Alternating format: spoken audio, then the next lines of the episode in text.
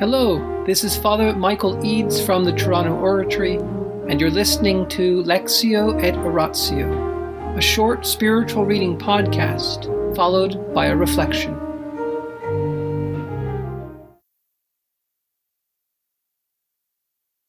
Life of St. Philip Neri by Antonio Gallonio, section 18, chapter 208. In the same year and month, Evangelista Mariotto was prostrated by a severe fever, which allowed him no sleep, nor even any rest in bed. He lay there for several days under this illness, and his suffering increased beyond all bounds, until one night, about four hours after sunset, he asked for the sacraments of the church to fortify him not so much fearing death as expecting it.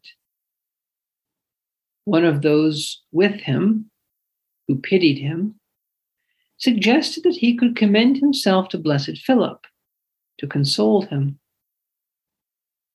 They brought him a scrap of the holy man's clothing, which he accepted with great devotion. Dividing it in two, he hung one part around his neck and chopped the other part up small, mixed it with water, and drank it.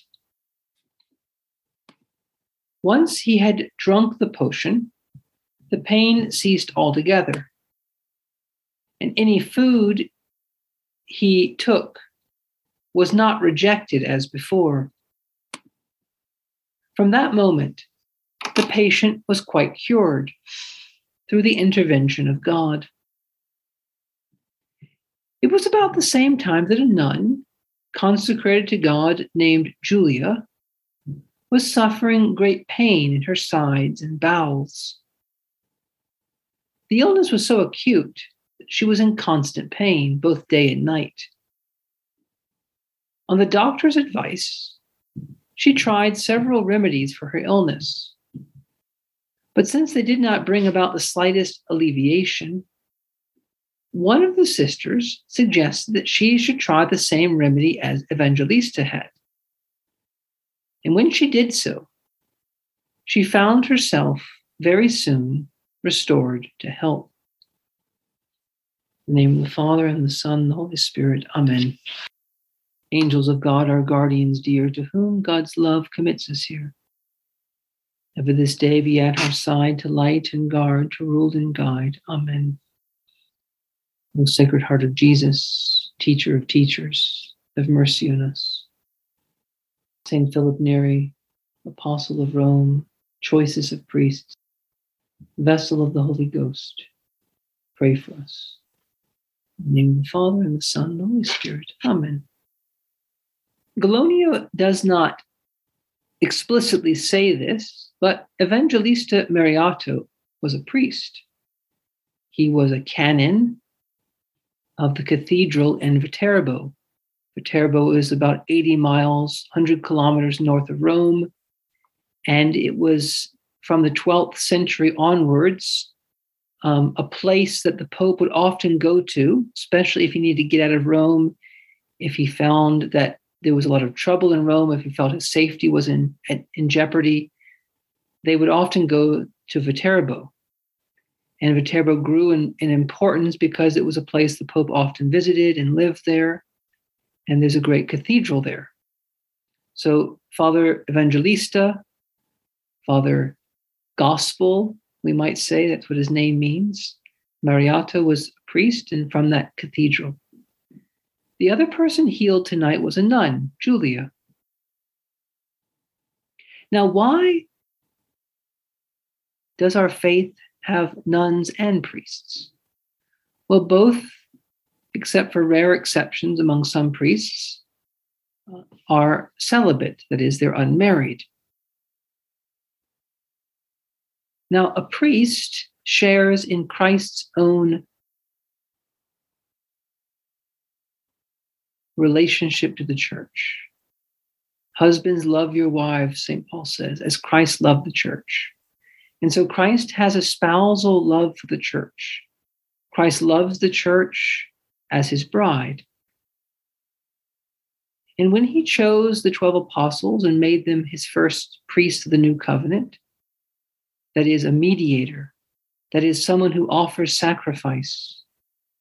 And what's the sacrifice they offer? They offer the sacrifice of Christ himself. They renew to the power they have of turning bread into his body and wine into his blood. They have the power to renew his sacrifice, to offer sacrifice, to offer the humanity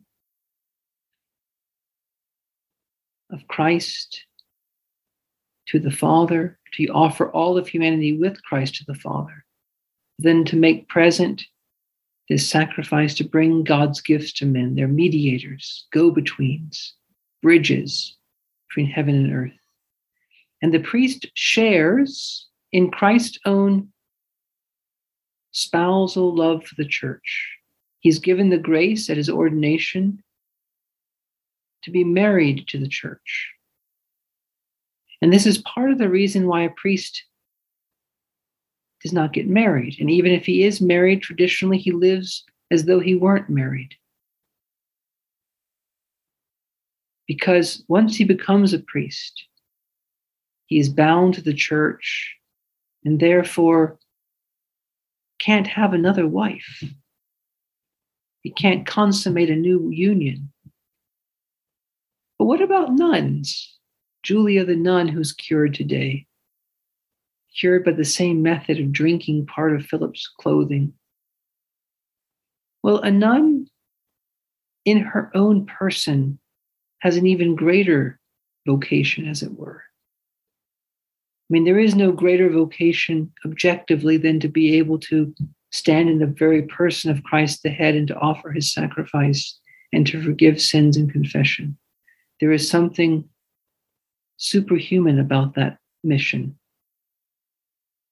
But the nun's vocation is to have a much more direct relationship to Christ himself. She looks at all the men of the world, and the nun says, There's only one man for me, Christ himself. And so the nun, in her own person, represents the church, the church which is the bride of Christ and the grace that's given to the nun and all the females who make an act of consecration, they participate in the church's relationship to Christ in a unique way. And they, when they make their final vows, are united to Christ in a kind of bride and groom relationship. This is why, if you see pictures of Carmelites like St. Edith Stein, what happens when they make their profession? before they're clothed in the habit, they get dressed up in a in a bridal dress, white dress and everything. They process in, decked out beautifully, and then then during the ceremony they change. They're laid, they lay prostrate on the floor, and they're covered in a black cloak, in a sense that they're dying to the world. But in both cases, the priest and the nun, when they make this promise of celibacy, they don't do so because marriage is evil. If marriage were evil, what would be the great sacrifice? No, marriage is a great good. Marriage itself, as we've talked about, is the symbol, the ever present symbol in the world of Christ and his church.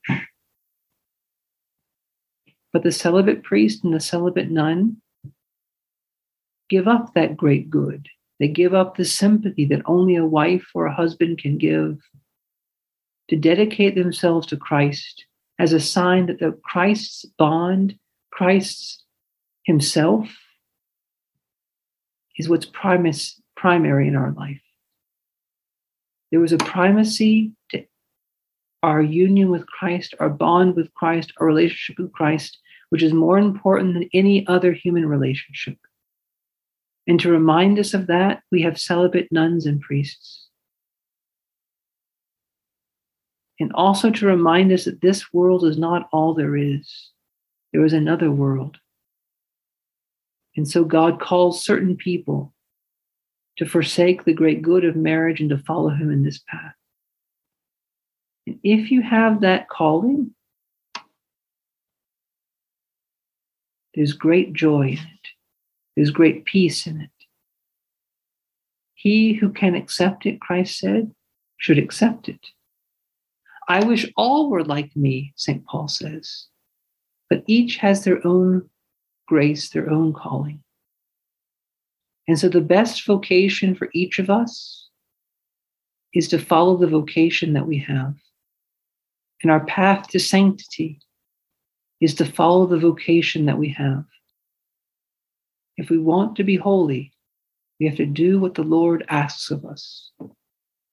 Whatever the Lord asks of us, He will give us the grace to do.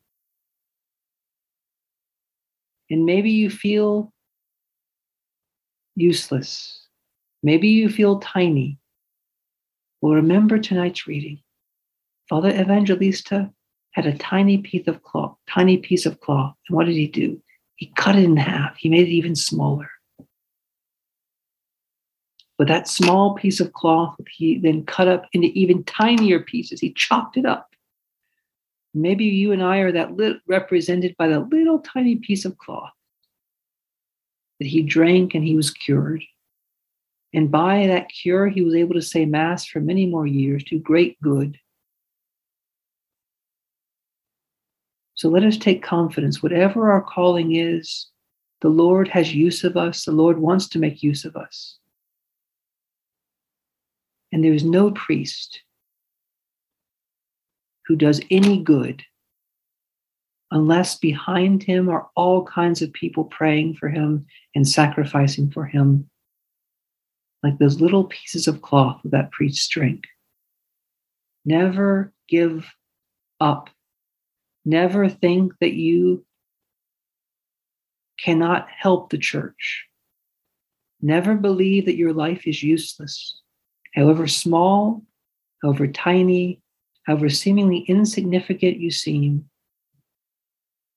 pray, follow the Lord. And as he said, those who do the will of my Father are my brother and my sister and my mother. There is a spiritual motherhood in the church, a bringing forth new life. Every priest who does any good has a spiritual mother or many mothers behind him. In the name of the Father, and the Son, and the Holy Spirit. Amen.